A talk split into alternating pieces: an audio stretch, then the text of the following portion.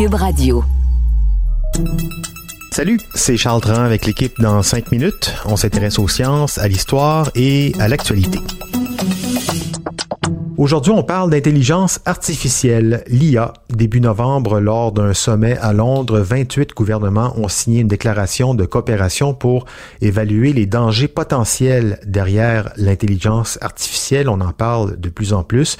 Cette déclaration dite de Bletchley a été signée notamment par les États-Unis, la Chine, l'Union européenne, le Canada, mais pas par la Russie.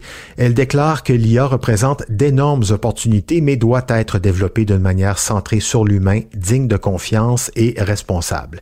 Et oui, il est temps de prendre des mesures parce que c'est pas faute d'avoir lancé des alertes tout au long du développement de cette technologie. Est-ce qu'on va respecter ces mesures? Eh bien, pour voir où on en est, c'est bien de regarder d'où on part. Revenons sur ce développement. Quelle est l'histoire de l'intelligence artificielle? Comment, en moins d'un siècle, ce qui semblait totalement impossible, s'impose partout dans nos technologies, y compris là où on ne le voudrait pas nécessairement. Faut-il faire marche arrière? Voici Baptiste Zapirain. L'idée de machines pensant comme les humains remonte au moins au XVIIIe siècle, pensée par des philosophes ou des écrivains, mais c'est peut-être en 1927 qu'elle s'anime pour la première fois dans le film Metropolis de Fritz Lang, qui met en scène le premier robot au cinéma. Un robot androïde chargé d'exhorter les ouvriers à se révolter contre les classes dirigeantes. Et tiens, ça se passe en 2026. Et puis, en 1942, les écrivains de science-fiction Isaac Asimov et John W. Campbell voient déjà les risques derrière les robots autonomes. Ils inventent les 3 règles de la robotique. Le robot ne peut porter atteinte à un humain, il doit obéir aux ordres d'un humain, et protéger son existence tant que ça n'interfère pas avec les 2 autres lois.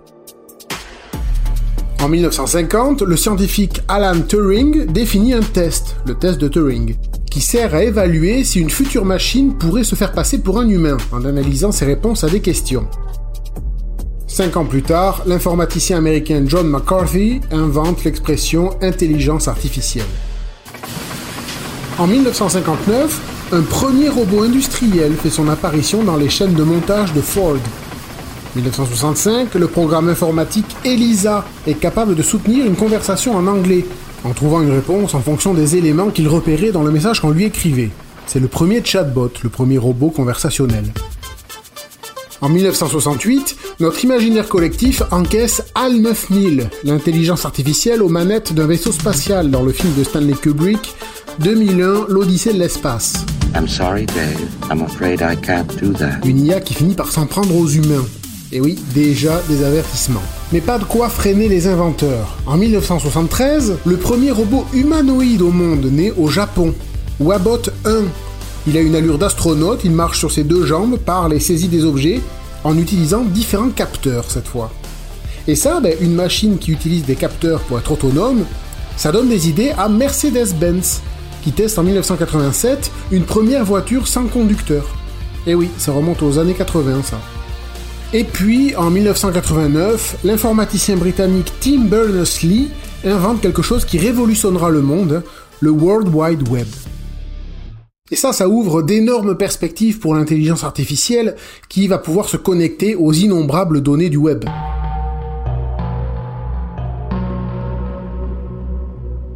Pendant ce temps, en 1997, le supercalculateur Deep Blue d'IBM bat le champion du monde d'échecs, Garry Kasparov. L'ordinateur calcule 200 millions de positions par seconde. Mais bon, on parle là d'une machine programmée pour ça, qui n'est pas connectée et qui n'apprend pas, et donc aux limites bien établies. Et oui, mais ces limites commencent à sauter depuis une quinzaine d'années, avec le développement de technologies d'apprentissage pour les machines, par exemple les réseaux de neurones artificiels. Ça, ce sont des systèmes inspirés du cerveau humain, qui permettent à des programmes informatiques de traiter l'information et d'activer ou pas des réponses en fonction de ces informations reçues et des résultats obtenus par d'autres neurones aussi. En clair, c'est une méthode qui permet aux intelligences artificielles d'apprendre, de faire grossir leurs connaissances et de mieux réagir face à des situations nouvelles ou imprévues. On appelle ça le deep learning, l'apprentissage profond. Il y a plusieurs méthodes d'apprentissage profond, mais dans l'ensemble, c'est une révolution absolument majeure pour l'intelligence artificielle, qui d'ailleurs a vu fleurir bon nombre d'outils aux capacités étonnantes, comme ChatGPT pour écrire des textes ou des réponses à des questions, ou MidJourney pour créer des images. Les startups comme les méga-entreprises semblent vouloir utiliser l'IA pour tout faire. Mais justement, est-ce que c'est trop ? Est-ce qu'il y a trop d'IA ? Est-ce qu'on peut revenir en arrière ? Ben, ça semble peu probable, tant les enjeux financiers et même politiques sont devenus colossaux. En revanche, contrôler l'IA, réfléchir à l'éthique, il y a une volonté d'aller dans cette direction. On parlait de la déclaration de Bletchley en introduction, mais c'est au moins une prise de conscience publique et internationale. C'est que des milliers de chercheurs en IA ont eux aussi demandé à faire une pause sur cette technologie pour bien mesurer ses implications dans nos vies.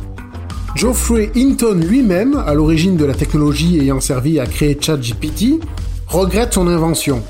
Car, dit-il, il est difficile de voir comment on peut empêcher les mauvais acteurs de l'utiliser à des fins malveillantes. On parle d'imitation, de fake news, de techniques de manipulation, de contrôle, de track. Bon ben ça, les possibilités sont infinies. On estime aussi que 300 millions d'emplois dans le monde sont menacés par ces IA capables de faire de plus en plus de choses.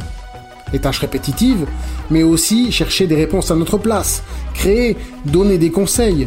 Que nous restera-t-il pour exister après ça ? Comme disait Hinton, l'IA supprime les tâches pénibles, mais il se pourrait bien qu'elle enlève bien plus que ça. Oui, et si on dit que l'intelligence artificielle menace des tas de professions, il y a une catégorie de professionnels qui se frottent sans doute les mains un petit peu ces temps-ci, les avocats, parce que ces intelligences artificielles payent littéralement tout ce qui est apporté de leur connexion. Des œuvres littéraires, des articles, des créations visuelles, des visages même. Et c'est à partir de tout ça que les intelligences artificielles répondent aux questions ou génèrent des contenus. Et la question des droits d'auteur se pose donc, et avec, on peut s'en douter, d'énormes procès à la clé. Cela dit, aujourd'hui, déjà même les cabinets d'avocats ont recours à l'intelligence artificielle et ont déjà commencé à remplacer des emplois par elle.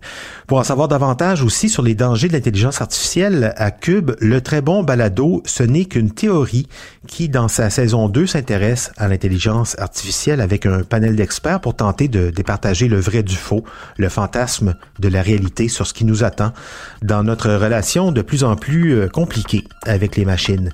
Merci Baptiste Zapirain, c'était en 5 minutes.